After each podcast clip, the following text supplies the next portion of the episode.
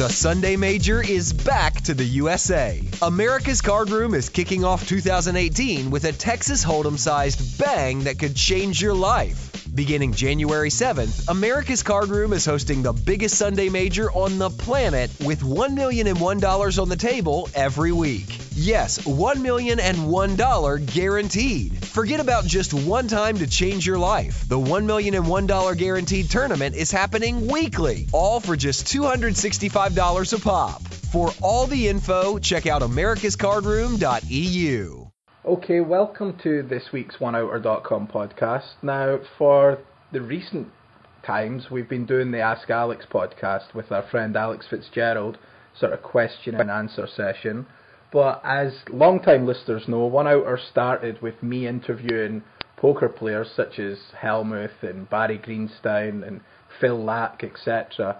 And recently we had Alan Boston back on the show.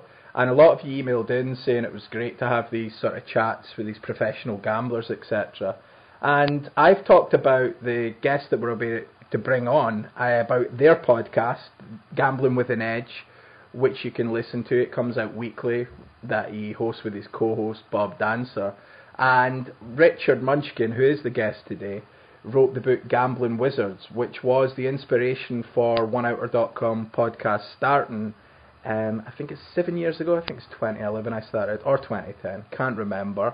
Anyway, uh, without further ado, today's guest, Richard Munchkin. How are you? I'm well, thank you. Thank you for having me. Yeah, it's great. And um, for those that don't listen to the Gambling with an Edge podcast, I always, I don't know what it is. I always think Richard's got a great radio voice. I always, I always enjoyed you talking on the show, Richard, with the guests, and uh, Bob as well. I think the two of you play off each other really well and um, definitely check that out if you haven't already. As I say, I, have plugged your show for you many times before. You always have a great selection of guests on that. Is that is that something you enjoy doing weekly? Oh yeah, absolutely. And uh, first of all, I have to say thank you for uh, saying I have a good radio voice. I think most of us, myself definitely included, we hear our own voice and think it sounds terrible. Um, yeah. but anyway, I, I appreciate the kind words. So uh, do I enjoy it? Yeah, I enjoy it immensely. Uh, I, I certainly am not doing it. I'm not getting rich doing it. so, um, you know, I think we do this for the love of it. Not, uh, you know, it's not all that. Uh, it's not very lucrative. Yeah, it's, it's worth it for the stories. I mean, as I say, I remember reading your book, Gambling uh, Wizards. Now, I think I started. I think I read it maybe twenty. I want to say twenty ten or maybe two thousand nine. I think I picked it up and I read it through, and you know, I was fascinated. Obviously, I've always been fascinated by gambling, and throughout my life, from a young age, started on slot machines and pool halls, progressed to poker, and the usual sort of trajectory. And I played poker for a living for about four or five years, and I remember reading them and like the Billy Walters and stuff, and I would always scour Google for articles on these guys, and then I I, I don't even know how I stumbled across your book and I was like, this is filled with uh, you know Billy Walters, Alan Woods, uh, Chip Reese, especially for you know all the poker players, and it was fascinating. So if you take us, I mean, I've read on your uh, website a little bit about your bio, but if you want to just take us a bit, little bit through your life and how you sort of got into gambling in the first place, and we definitely need to touch on the fact that Richard has written, produced, and direct many classic, I would call them. I mean, you don't listen to the One Outer podcast, Richard, but we normally reference 80s and 90s action films and kung fu films and stuff. Oh and, wow! Um, I, we always talk about you know I found this obscure film from the and they're so good and I dig back VHS catalogs and it was so fascinating to see some of the films that Richard's been involved in. So we'll touch on that. But if you want to take us back to where you think's a good place to start and how you got into all this sort of game. Well, sure. I started playing uh, games uh, very young. Uh, my father taught me how to play chess when I was three. My grandmother uh, taught me how to play gin rummy at about the same time. So I always, my entire life, I was playing cards and board games and just loved to play.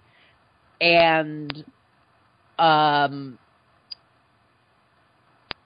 I, I didn't start gambling until high school. What happened was, oh, one thing I should say, I grew up uh, outside Chicago, which is a very cold and a lot of snow in the winter. So lots of people stayed home and played games or cards or whatever. So it was really common back then where I lived. Uh, when I got into high school, my older brother invited some friends over to play poker, and they told me I could sit in. Now, when I was a kid, my grandfather and my father used to play poker, and they would let me sit and watch and go get the scotch and things uh, for them. And uh, so when I played poker, it was literally for nickels and dimes, and I ended up winning five dollars and twenty cents.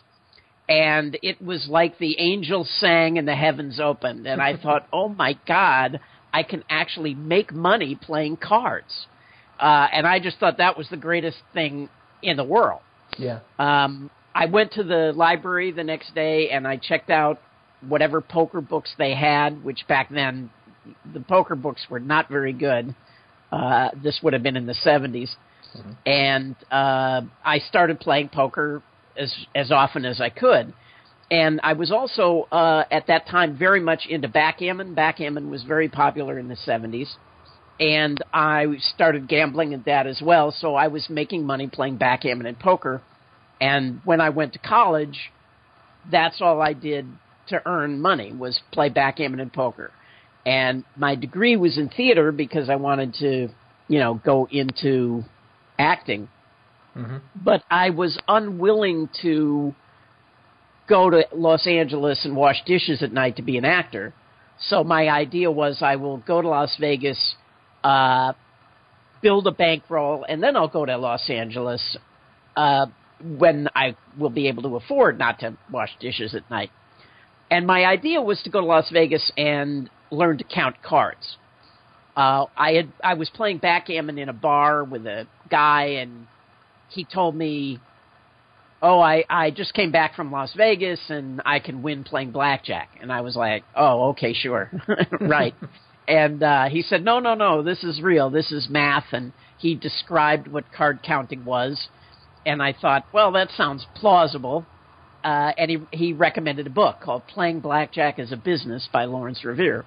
So I ordered the book and I read it and I immediately started practicing and learning.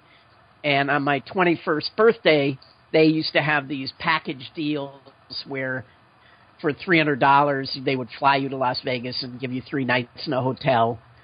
And um, so I, I did that. And I didn't know how to count cards at that time, but I had learned basic strategy. Um, and I won about two hundred dollars on that trip, and I thought, oh man, if I could win like this, just knowing basic strategy, think how much I'll make if I learn to count cards. And uh, so uh, after I graduated college, I packed up and, and moved to Las Vegas, and uh, started. Uh, well, initially I didn't have much of a bankroll, so I got a job as a dealer, and I thought, what better way to practice counting cards than to deal blackjack, and I can practice eight hours a day while I'm there on the table. Yeah. And that's what I did, and then I I pretty much um, hooked up with some guys and joined a, a card counting team, and I started making far more money playing blackjack than I was dealing it, so I had to quit the job. So when you were, uh, I take it you were sort of pit boss as well for a little point when yeah, I, eventually I was what now they would call a dual rate, which means some days I would deal and some days I would be a boss. Okay, so when you were practicing counting while working, did you spot any counters? Like when you knew the count was good and you saw people start. Oh, oh, constantly, yeah. constantly, because I worked in a casino where we dealt single deck, and uh, it was on the Las Vegas Strip uh, across from the old Sands Hotel. It was a place called the Castaways, mm. and every card counter in the world came in there. So yeah, I would see them on a daily basis, and and I would always strike up a conversation with them, and and that would freak them out a little bit because they weren't used to a dealer who would who would talk to them about counting cards while they were dealing. Um, but yeah, I I met a lot of people that way and that was actually how I got connected to Alan Woods. who I later, you know, wrote about in uh, Gambling Wizards. Yeah. But um, you know, uh, yeah, and card counters uh, would to prank their friends. They would send them in and say, "Oh, go play against this dealer," knowing that I would sort of call them out on their card counting and start talking to them about it. Uh, and and you know they would have uh, great fun watching their friends freak out when that happened. Yeah, I think it was the last time I was in Las Vegas was 2016, ended uh, October 2016, and I went downtown. And they, I was playing single deck blackjack in Binion's there, but I can't remember what the blackjack payout was. I can't remember. Um, Yeah, they nowadays on on those games they only pay six to five on yeah, blackjack instead, of three to two. yeah, Yeah. yeah, So um, those days, I take it it was three to two single deck. Yes, Yeah, Yeah. The glory. Days. it was actually the game just for a basic strategy player. The game was break even off the top. The house had no edge if you knew proper basic strategy. Wow. Yeah, that's crazy. Um, well, well, it's crazy because I'm in Scotland and it's all I think six to eight decks that comes out a machine, and um, you know that's the sort of thing. And it's six to five blackjack as well. Um, Wow. Here for, for Yeah, when they first brought in six to five blackjack, they advertised it as we're bringing back single deck, you know, but it only pays six to five. yeah, And it didn't take them long before they just said, "Well, we'll just deal all the games six to five. and um, and people get used to. it. I, I recently read Ed Thorp's new book, A Man for All Markets. Uh, that, that's a fascinating book. I think I've talked about it on previous show. People should definitely check that out. Um, yeah, I thought that was I thought that was a great thing. Yeah, yeah. The the roulette wearable computer as well was really interesting. I mean, I knew about the story, but obviously not in depth like that, reading about it. But um, fantastic book. So Yeah. when you you so you're a dealer slash pit boss slash card counter, and when did you get into the movies then? What what happened there? Well, uh, as I said, my original plan was to put together a bankroll and then move to Los Angeles, and um, and that is what happened. I I um, after I spent about five years in Vegas, made a bunch of money, went to Los Angeles, and uh, my initial plan was to be an actor, and I found out very quickly. My background was in theater, and I found out very quickly that acting in film and television was very different than theater. Uh, when you're in a play, even if you have one line and you go out and deliver it, the audience receives what you give them. Um, the first movie I did, I was cut out of completely. The next one, my I had a scene with dialogue, but the whole thing was seen from like 50 feet away, and I'm way in the background. Um, and and the final straw for me was I went to an audition, and the casting director was in the back of the room on the telephone, and I was in the front with a cameraman, and he wanted me to do the scene. And I said, "Well, I'll, I'll wait for her to get off the phone." And from the back of the room, she said, "No, no, just go ahead, just go ahead." And she talked on the phone throughout my entire audition, and I was like, "You know what? Screw these people. Yeah. I- this is just not what I want to be doing." And I wanted more. You know, when you're a gambler, you control your destiny. You control how hard you work, when you want to work, what hours you want to work, and when you and when you don't. And in in that business, you're at the mercy of someone else constantly, just to be able to work. So uh, I stopped wanting to act in film and television. And fortunately, at that time, I had a friend who was just starting to make these low budget action movies. It was the beginning of the video boom. Um, people were just getting VCRs. There were video stores on every corner and around the world, and everybody was desperate for content. And what's funny in the United States is not necessarily funny in France or Japan, but a car chase is a car chase. Everybody wanted action movies. And so I started out working, you know, behind the scenes on these movies. And after I had worked on quite a number of them, the, you know, they gave me an opportunity to direct. and uh, so uh, that from that point on, I started directing. Yeah, and to name but a few, you've worked with. Again, we do talk about films like this, and it's guys like Don the Dragon Wilson, Cynthia Rothrock. I mean, I'm 34. I was born in 1983. Anybody else my age, especially males, will remember I used to rent out four or five videos at the weekend. You'd get like a deal, four or five tapes for five pounds if you handed them back on the Monday or something.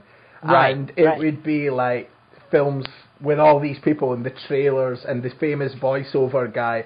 And I argue it was a golden generation for that type of cinema. And I know what you're saying. Like some of these low budget action films, you watch them now and they date, you know, and they acting, but they have a charm about them still. And I think especially if you watch them as a kid and then you've not watched them in years, you put them back on. It is there's a real nostalgia about this sort of genre now, actually. And I watched a great documentary about Cannon Films at the time, who were churning out all these sort of action films, and it, Sure. was, it was fascinating. So you must have, you must have met some amazing characters, probably uh, just as colourful, if not more, than in the gambling world wh- while you were doing that. Oh, definitely. And you know, it's a shame that those movies are not showing up, you know, at two o'clock in the morning on Cinemax or whatever. Um, but you know, the companies that I made them for ended up selling out to other companies, who then sold to other companies, and some of them went bankrupt, and and who knows whatever happened to all those films. Yeah. They, uh, you know, they it, it would be nice to see them come back. Uh, on TV late at night or something, but uh, or on Netflix. But Yeah, yeah. Um, so you decided, as you say, like many gamblers do, as professional gamblers, it's there's something inherent in the character. I think that they just authority or bosses, and I think restriction um, of hours, especially, um, and lack of freedom is a real, real big decision maker um, in terms of going for it full time. So when you, you know, Richard on his podcast, they always talk about APs, advantage players, and Richard was, you know, or, or still is. I mean, you've mentioned recently on some of your own shows that, you know, you've retired four or five times, or or something along those lines. You've quit, you've quit that you've retired. So if you want to just take us about maybe some stories that, you know, when you started stepping fully into the gambling world as a as an advantage player and maybe where you sort of see yourself these days. I mean, I know you guys can't go right into everything what you're up to, etc., and I respect that, but I'm sure, like from the past, you can maybe give us some colourful stories. oh, uh, sure.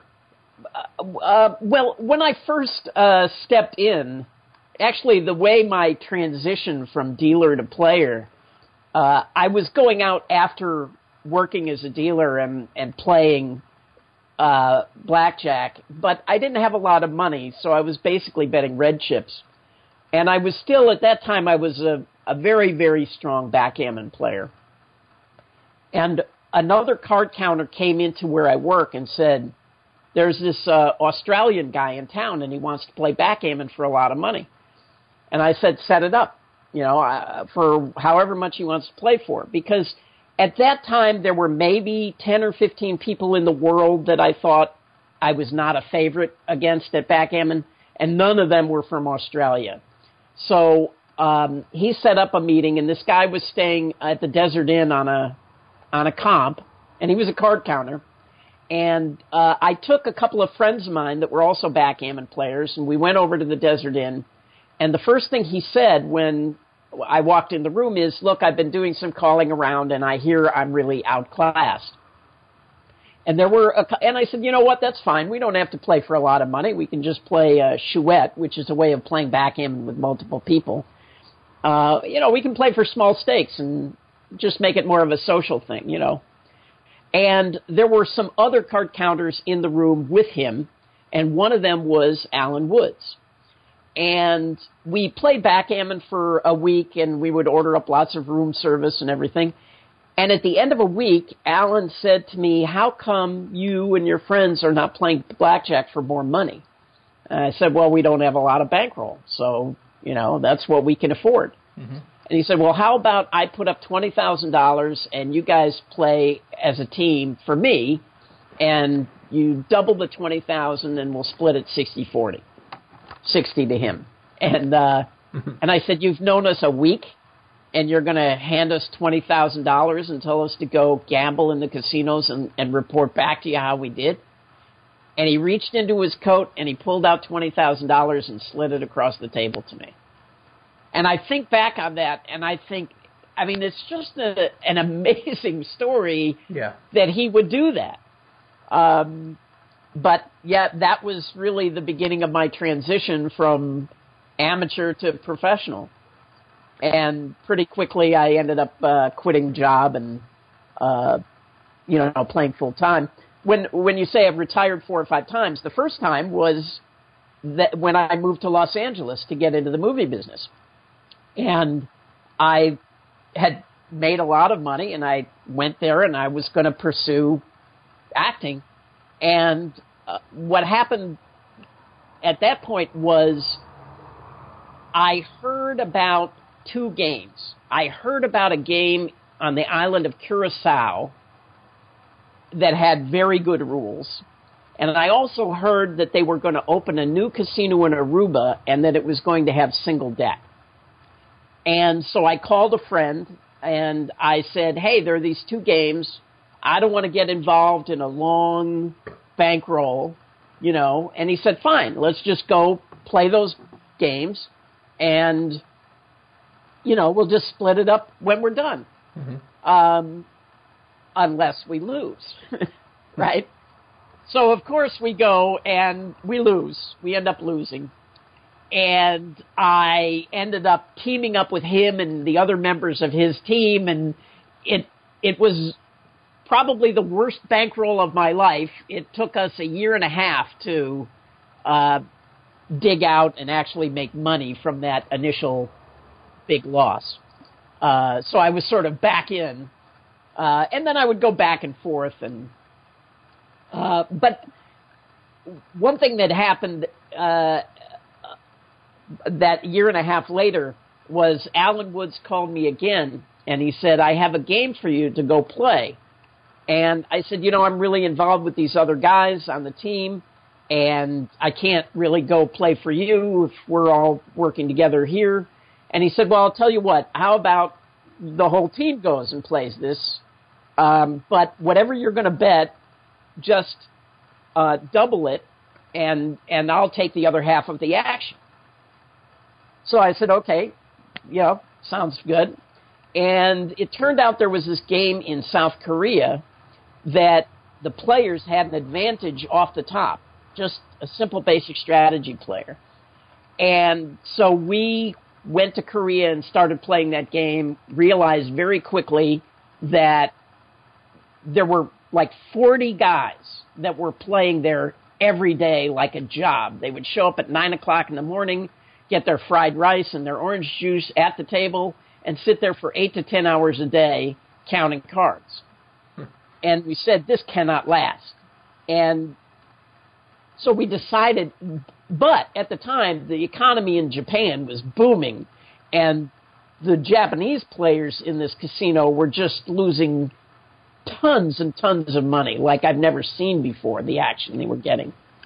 So we recruited Japanese players from Tokyo, and uh, they would sort of be the beard for us. We would sit at the table with them, we would bet minimum, and they would bet maximum. And they did come in and they barred all of those card counters uh, on one Sunday, uh, but we survived and we were able to play there for three and a half years. Wow. And um, you know, we were able to win over a million dollars in one casino in Seoul, yeah. um, and another half million at the other casinos around the country.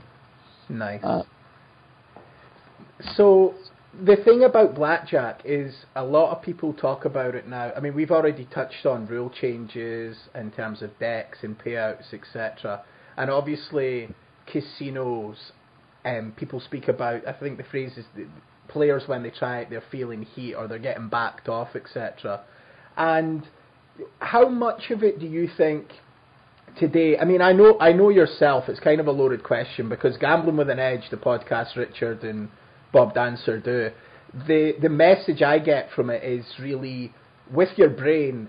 uh, anything is still really possible. And people that say things aren't possible and these games, you know, it's impossible to count cards for a living, etc. Now, they're just not finding edges, etc. And there, there's lots of other little edges people look for, but it was obviously a lot easier back in those days. Although there, I assume there would have been still problems that you all encountered, like numerous problems.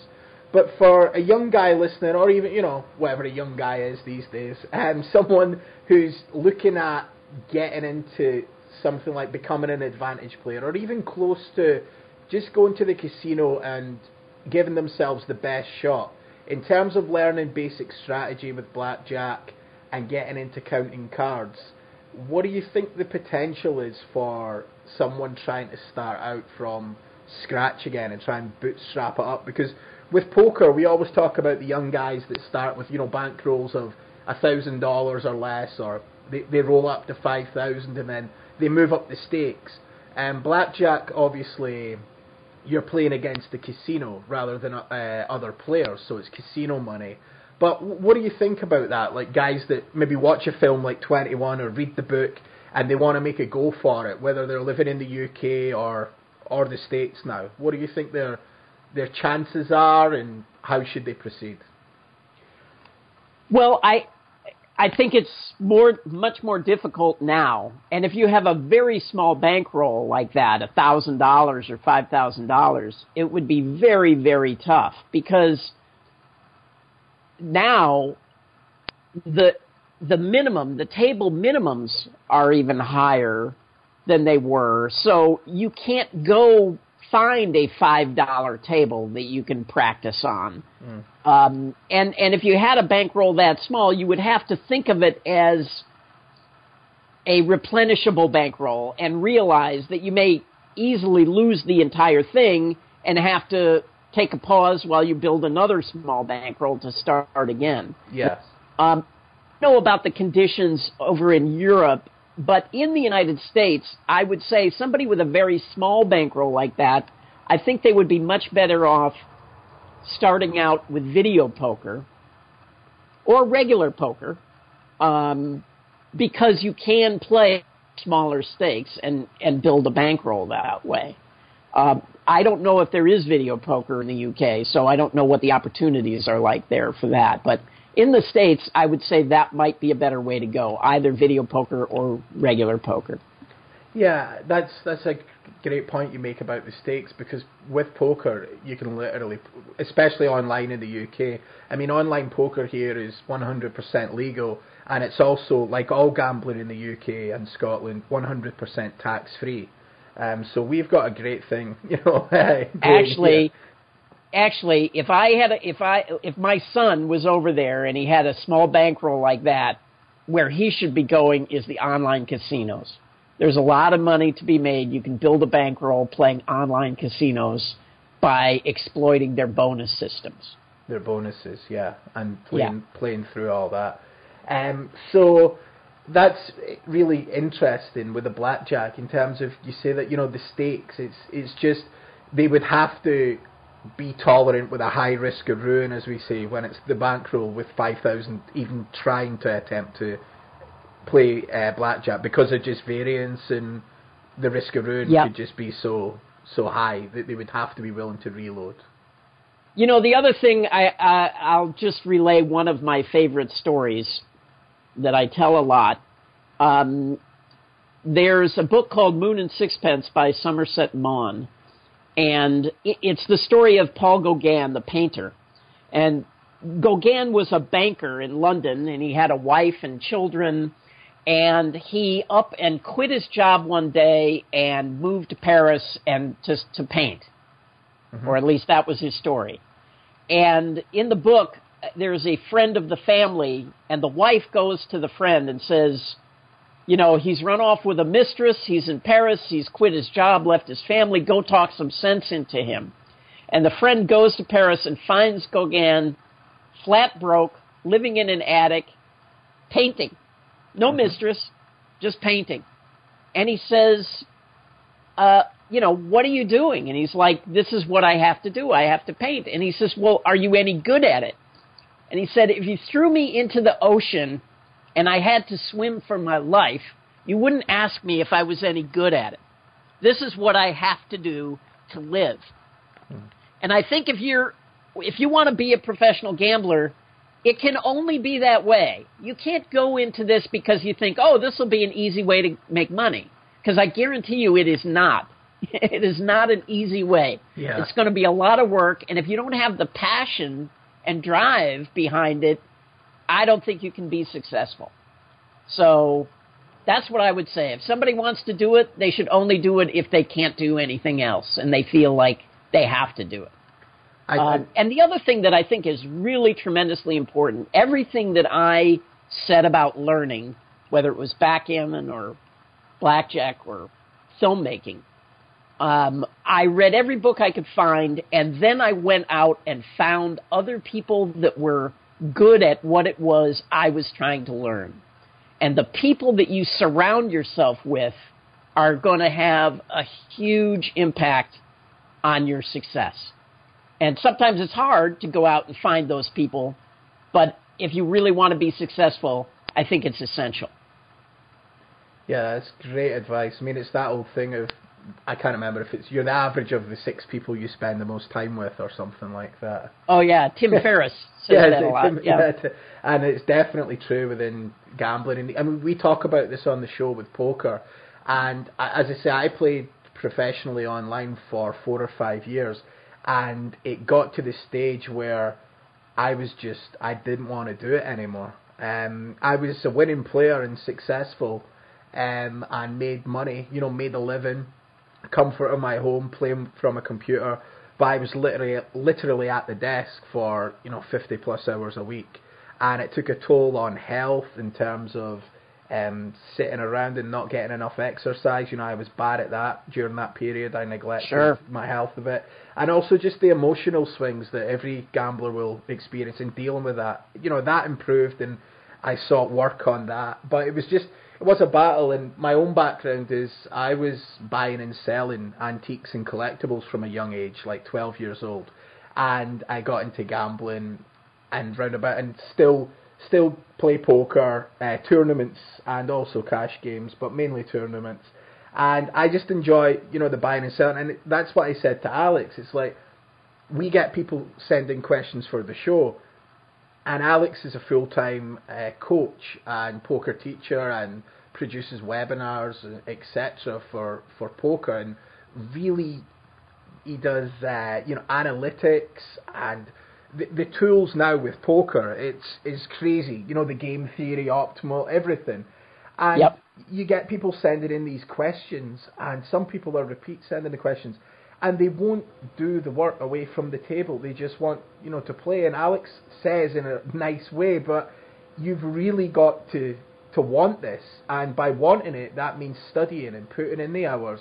Whereas I think gambling definitely does attract a sort of lazy person sometimes. Now I'm not saying these are bad people or like that, but there is a bit of delusion that gambling is easy money, as you say, and and it's the same with poker. Lots of people get in and they can be lucky at the start and maybe win a tournament for 20, 30,000 and then win another one for whatever, and then years they can go and through of frustration because simply they were fooled by randomness as uh, Nassim Taleb, you know. Yeah, yes. And the poker community is full of them. Um, I don't know if the blackjack community is because, as you say, um, to go on a heater for that many years in terms of it. Although I, there was a great episode that Richard and Bob had on Gambling with an Edge recently. It was a card counter by the name of Yoshi, who was a young guy on some crazy heater. He turned something like was it three thousand into yeah, three hundred thousand like, or something. Yeah, yeah, yeah. He, yep. I, mean, I, think he won six hundred thousand dollars or something uh, so far. I mean, he's still going. He's still going yeah, and still winning yeah, like crazy. Yeah. Uh, but he is playing with an edge. That that is the difference. I mean, yeah, yeah. Uh, but right but, in uh, variance for all it's but worth. yeah, to what you said, the analogy I use is that people want to buy a diet book read it and wake up thin. Yeah. They don't want to actually, once they read the book, they don't want to actually do the work that it says you have to do in the work. And gambling is the same way. They want to buy a gambling book and just instantly start winning money. Yeah, and it yeah. just doesn't work that way. Yeah, I know. I've got to see you. I bought Gambling Wizards, and I'm not a millionaire yet. Right, right. but um, so again, touching on your book, Gambling Wizards, um, the fascinating one was Billy Walters. Obviously, I mean, a huge name in the gambling world. Um, how did you get access to Billy Walters? Had you worked with him before, uh, friends with him, socialised with him before, or did you simply approach him for an interview for the book? You know, um, at the time, he had not done any interviews, and I thought it was going to be impossible. I really thought he was. I didn't think I had a chance, but I thought, why not? Uh, you know, give it a shot. And I knew a guy who had been a bet runner for him, and I contacted him and initially said no i don't want to ask him you know i, I don't want to I, you know so Yeah. i just took a shot and i wrote him a letter and i sent it to him and i said look i'm doing this book and i think you really should be in it and he it turned out he called the guy that i knew that was a bet runner and said, Do you know this guy and why should I do this?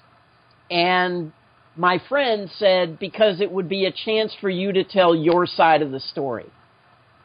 And so, and oh, and the other thing I said to him is, I will do the interview, I will transcribe it and edit it, and before I show it to anyone else, I will give it back to you. If there's anything in there that you want to take out, I will take it out. So, you know, if you're willing to trust me that I'm telling you the truth, there won't be anything in there that you don't want in there. And he said, okay. And, and, and so he agreed to do it. And, uh, I don't know if you're aware over there, but he's currently in prison, uh, for insider trading. I, I actually I saw the news.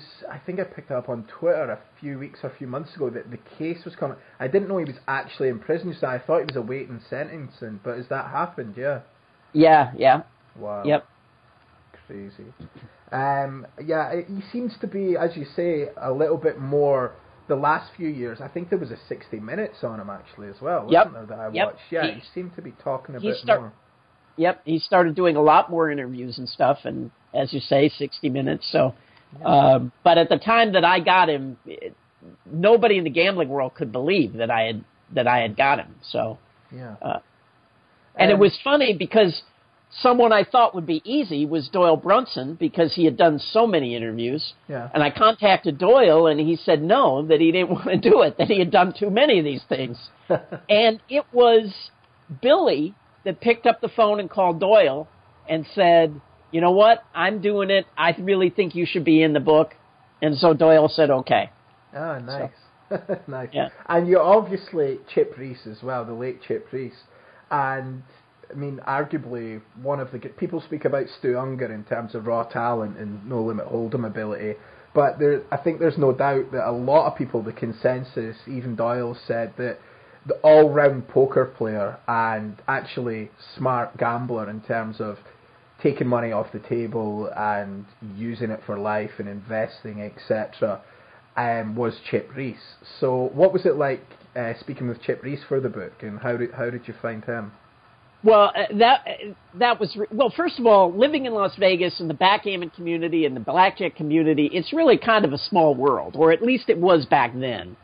And um, I knew Chip kind of vaguely from backgammon. He took up backgammon in the '80s, um, but I mean, just just to give you an example, when I went to his house to do the interview, I walk in and Mike Svobodny, who's also in the book, and Gus Hansen were sitting in his living room playing Klaviash, and uh, another guy that I knew very well from backgammon, Billy Incardona, he was one of the best nine ball players in the world, was pl- was shooting pool in his living room or in his game room.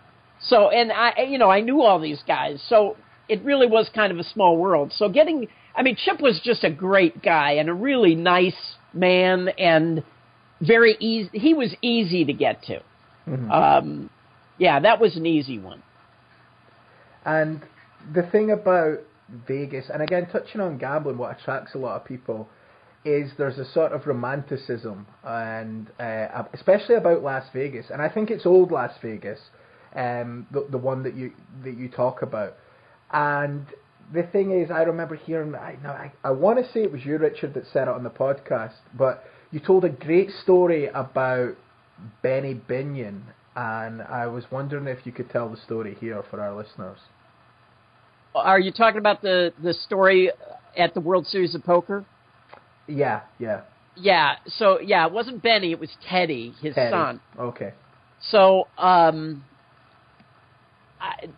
it was the early 1980s and the World Series of Poker was very small at that time and uh, they had in the there was an alcove in Binion's where they would shove the poker tables and that's where it was. And I went down there to the World Series. I don't know if the main event was going on or it was something else, but I got approached by this uh, poker player I knew from backgammon uh, that they called CK, Crazy Kid.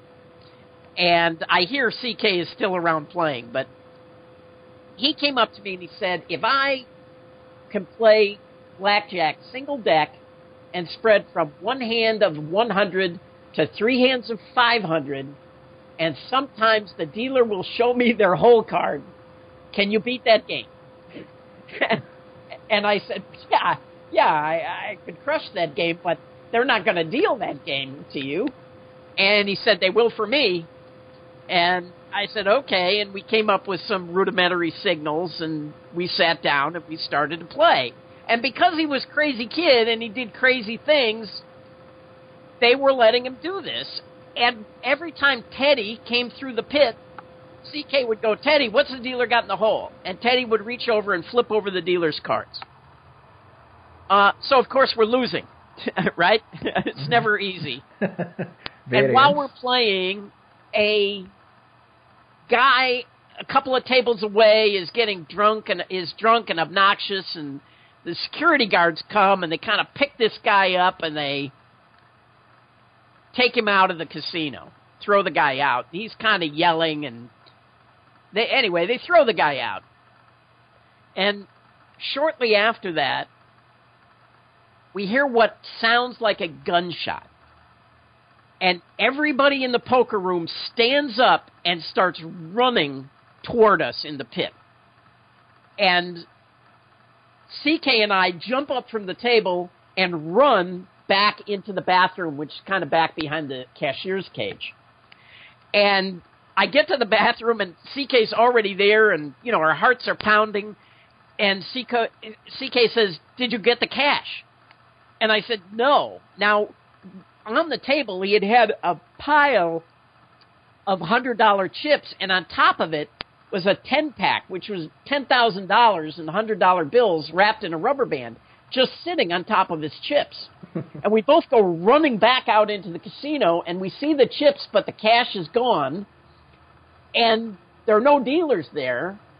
And all of a sudden, this hand comes up from beneath the table with the the ten pack in it, and he kind of waves it, and the dealer peeks his head above the table, and he goes, "I've got your money." and uh, so we come back. Now it turned out it was not a gunshot; it was the drunk guy that they threw out had thrown a rock through the window. And when the window broke, it sounded like a gunshot with a big crack. Uh, security guards chased the guy down in Fremont Street, and Teddy Binion went out there and shot the guy dead.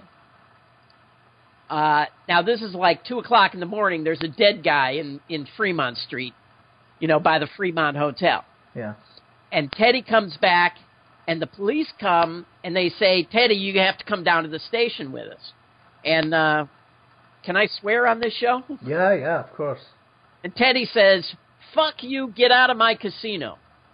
And they're like, Teddy, there's a dead guy in the middle of the street. You can't. You have to come to the police station. We can't just pretend like nothing happened. Fuck you. Get out of my casino. And now they break down the door of the cashier's cage. He had locked himself on his in the cashier's cage, and they break the door down. And the whole time, Benny Binion's wife is yelling at them, "You leave my son alone!" And they they get in, they handcuff him, and they take him out in handcuffs. And you know the consensus was that Teddy had shot the guy, but one of the security guards ended up taking the rap did a short time in prison, and apparently had a very cushy job waiting for him when he got out. Mm. So, uh, yeah, Vegas was a very different place. I mean, a very different time. Things were very different, you know, back then. Frank Rosenthal's car blew up, you know, outside the Stardust, like in the movie Casino. That Yeah. was real.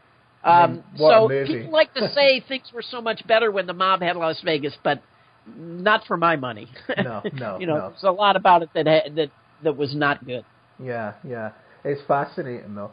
Um, for a personal question from my side, I'd love to ask you about a sort of again, I've I learned about this guy from listening to your show Gambling with an Edge, and then I've read his blog. Um, I've not checked in a while though, because sometimes it, it was quite sporadic. But this uh, James Grosjean uh, character, I also read a book. I think it was not a book, an article online. I want to say it was Cigar Aficionado or possibly even GQ. Did quite an in-depth article um, interview about him and like a, a little bit of profile and what he was up to. Now, he wrote one of the or two of the uh, books in gambling that are these sort of uh, considered bibles of advantage play, and uh, trying to track one down. Um, eh, Beyond counting, and then there's like a second one. I can't remember the name of the second one. The second one is called Exhibit Ex- CAA. After And- his case, wasn't it? Yeah, it, that was how the the book was. The first book was labeled in his court case, where he sued Caesar's Palace and Gaming Commission and and and the police force. Um, but the second book, Exhibit CAA, everything in the first book is in the second book. So it was really just sort of a giant expansion of the first book. It's very difficult to find, um, and and I think for a lot of people that buy it, it's a big disappointment because they don't understand it. They think they're going to buy, you know, the secret to go going to make easy money, but it's a reference book, and for the people who know how to use it, it's worth its weight in gold. But for the people who don't, it's a doorstop. so I actually think it's kind of a genius genius book in that regard. Yeah. Um, you know, he's a brilliant guy. Um, he, in addition to, you know, he, he did all of his PhD work at the University of Chicago in economics. Uh, but in addition to all of his computer programming skills and his math skills, he is the hardest working person I've ever met in my life. Uh, we call him the vampire because he, he never sleeps. And I one time said to him, uh, if I had to put the over under on the number of days per year that he's in the casino, I said I I put the over under at 325. And he laughed and he said, "Oh, the over would be a lock." so, yeah, I mean, as I say, the hardest working person that I've ever met, uh, and just and just brilliant. yeah. And there is actually, you might look up uh, the New York Times Magazine section. If you look up, if you just Google James Grosjean New York Times, you'll find a good article uh, about about a game that he went beat, uh, where it was actually a, a game of craps where they were dealing it with cards instead of dice. That's fascinating. I think you mentioned on the show before that you tried to get him on, but he's never came on. And obviously, knowing him personally like you do, do you think it, you'll ever get him on your show? Well, he said his next book is going to be a book about counting. And and he said that when that book comes out, he would come on the show. Now that was I don't know five years ago or something.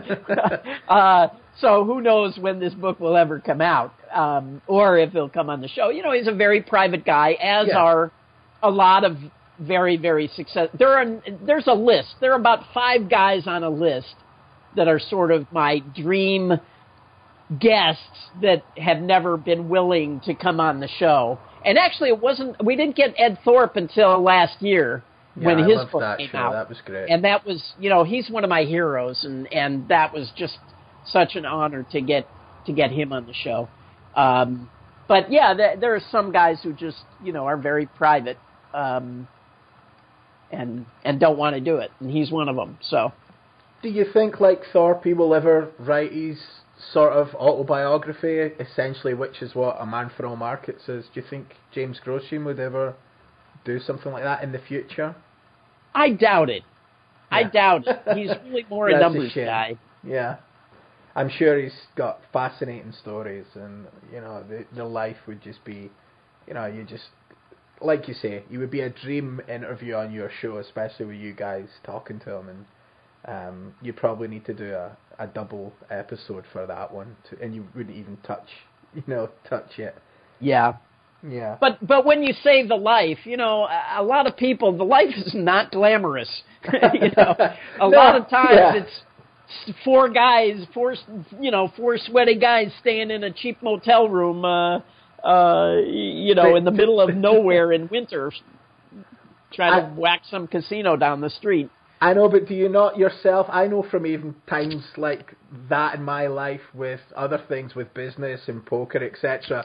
That all right at the time it wasn't great, but you do, you know, look back with a, the nostalgia, and uh, you know, it's a good story. Oh, to share and- absolutely. yeah, you absolutely. know, I, I think there is. So I know it, I'm not saying it's uh, James Grosjean on a private jet and sipping cocktails and 007 type thing, but to, to me, the interesting stories are guys in the motel with a starting out with whatever you know, uh, just their wits and you know a small bankroll and stuff. I mean, they're always uh, the most fascinating one. And um, you know, although just to, I forgot to mention there was another great episode you did um, recently.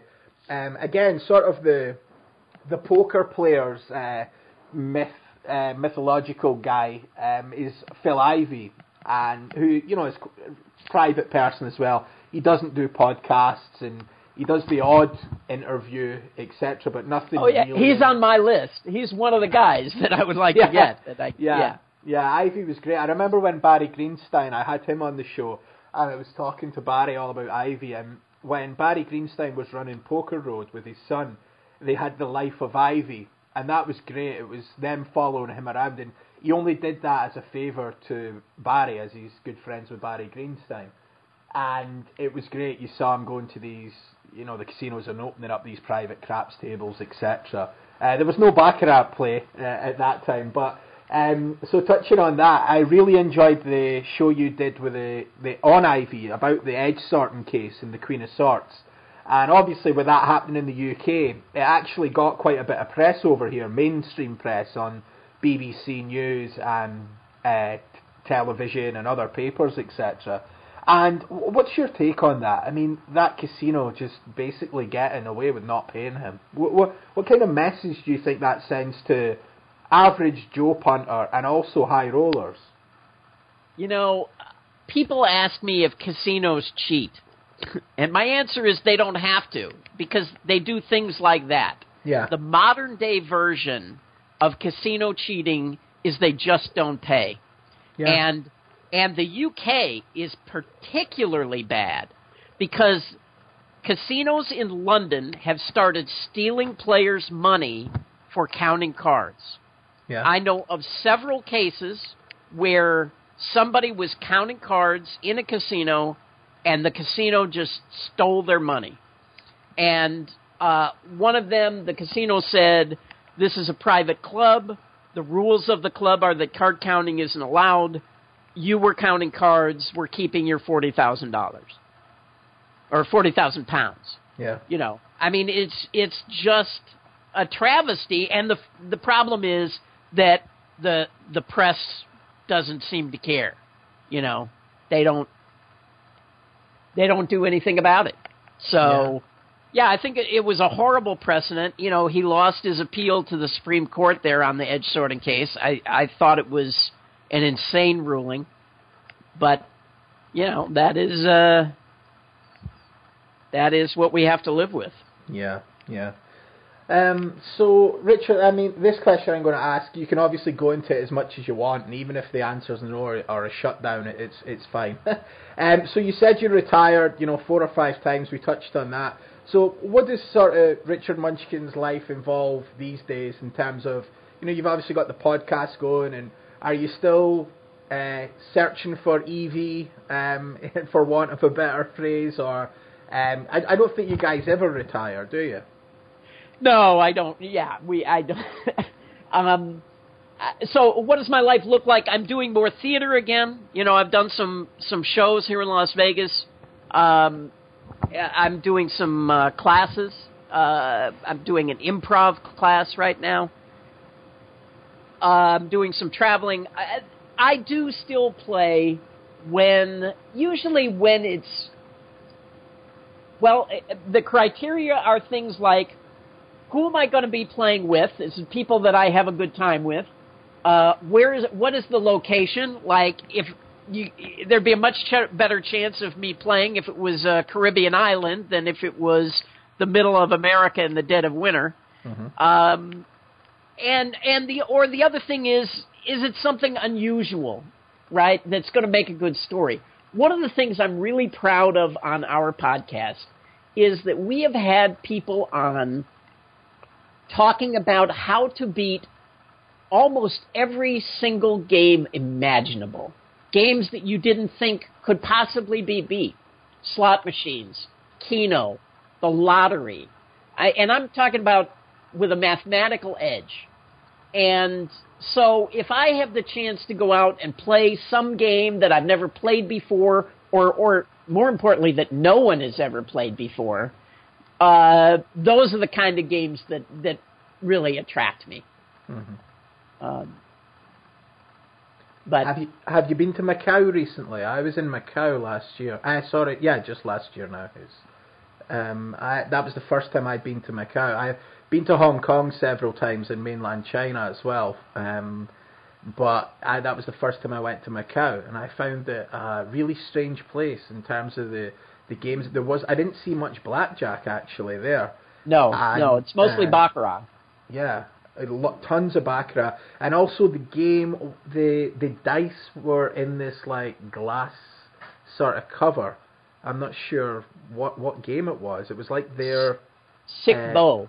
Sic Bo, Sic Bo. That was yeah. it. Yeah, yeah, yeah. Because we were, I was there with my fiance, and we were obviously in Hong Kong. We only went to Macau for three days, I was going to play some poker, but I ended up not. And we had a little wander around and we were having a look, and there wasn't much roulette either. There was a little roulette, but a lot of it was machine roulette and just done with the computer ter- terminals, like they do in the UK here quite a lot now as well. Yeah, yeah. yeah it's, it's, I haven't been there in quite a while, so uh, I am making an Asia trip soon, though. Yeah, yeah. Um, okay, Richard. Um, if, is there any story that you feel our listeners should know or hear? Because you're an excellent raconteur, and I always enjoy listening to your stories. And you've already told a couple here, but we are approaching the hour now, and like you guys, I sort of try and keep it at the hour for for our listeners. Is there any sort of story you, you could end it on that you think would be a good one to tell? I don't want to put you on the spot, but I am. uh, um, hmm. Yeah, I mean nothing nothing comes to mind. You know, usually these stories pop into my mind when somebody asks a question that spurs them. Yeah. Um, but yeah, nothing uh Well, uh, uh, how about a rags to riches one then? Does that trigger off any bells? Someone with um... Well, I mean, the the one thing I will say is people often say, you know, what's your biggest win or those kind of things. Um, and I, uh, I mean, the, uh, the one story I usually tell people when they ask about the kind of the amount of money involved, that kind of thing, is um, my brother and I went to uh, Busan, Korea, And uh, on Friday night, we won a hundred thousand dollars, and on Saturday and Sunday we lost it all back. so, um, yeah, uh, I guess you could say, well, it was just a nothing weekend, right? Nothing happened. We ended up breaking even, but uh, but it was it was a bit of a roller coaster. Yeah.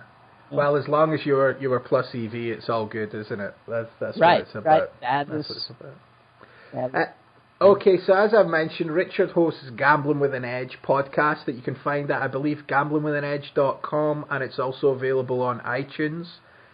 And uh, richardmunchkin.com is Richard's website, his own website, and I believe you post episodes there as well, Richard, don't you? I do. Yep, and also on YouTube, Stitcher, wherever you get your podcasts. Yeah, and I, again, I really do recommend that show. It is one I've listened to for years and years, and I still go back through archived ones of maybe any I've missed or re-listen to other ones as well. Um, I don't think I've ever heard a bad episode, and I'm not just being sycophantic towards Richard. I think uh, they are all entertaining, and actually some of them ones that you put on that you think maybe you know aren't my cup of tea personally or whatever, they end up being the best ones. Um, some of the female gambling characters you've had on are fantastic. The stories are just um, Yeah. excellent. And if you search the Ivy, I think it's Queen of Sorts Ivy. If you search that, Gambling with an Edge, you'll find it on YouTube um, or uh, on iTunes, and that was just phenomenal. The, she was hilarious. Um, Yeah. about, Yeah. about the stories. Uh, really, really good stuff. Richard, is there anything else you'd like to mention in terms of how people can, you know, oh, check out Gambling, Yeah. Gambling Wizards, obviously. You can order that on Amazon as well. Yeah. Uh, the other thing I'd like to say is we really appreciate uh, questions and feedback from our listeners. So if you have a question, uh, you can send it to us at uh, gamblingwithanedge at gmail.com or check out our Facebook page, which is facebook.com slash gamblingwithanedge. Or if you want to connect with me on Twitter, I'm at RWM21. Okay. And uh, Richard, all that's left to say is I could listen to you for another few hours, and it's excellent. It's actually surreal for me. It's a bit of a fanboy moment in terms of, uh, as I said, Richard's book was the inspiration for StartingOneOuter.com all those years ago. I love listening to his show, and it's been kind of weird because it's like when I hear his voice, it's like I'm just lying with my headphones on listening to Gambling with an Edge, but I'm actually talking with you. It's like watching a film and actually speaking to the character or something in a surreal way. That's the best way I could explain it. But um, I really thank you for your time today, Richard. It was an absolute pleasure having you on, and um, we'll maybe see if we can get some feedback and people can send in questions and maybe in a few months or you know towards the end of the year we can get you back on again if you would be up for that. Sure, absolutely. I. I, I feel bad. I feel bad. I'm not talking about poker, but I guess your your podcast is about more than just that. So that's Yeah. good. No, it's about people and gambling, and uh, you certainly fit that remit. And uh, the poker thing, we, it's good to give them a break. Um, the guy I do the other episodes with, Ask Alex Show, is a question and answer session, and he is on the ball with these analytics and number crunching with Texas Hold'em recently, and he's doing a lot of exciting things with that. So it's good to give them a break from the the hardcore maths and, and talk about some fascinating things that we have to do with yourself. So thanks again for coming on the show, and we will hopefully, hopefully rather, have you back on in the future. Cheers, Richard. Okay. Thank you much. Bye bye. The Sunday Major is back to the USA. America's Card Room is kicking off 2018 with a Texas Hold'em sized bang that could change your life. Beginning January 7th, America's Card Room is hosting the biggest Sunday Major on the planet with $1 million and $1 on the table every week. Yes, $1 million and $1 guaranteed. Forget about just one time to change your life. The $1 million and $1 guaranteed tournament is happening weekly, all for just $265 a pop. For all the info, check out americascardroom.eu.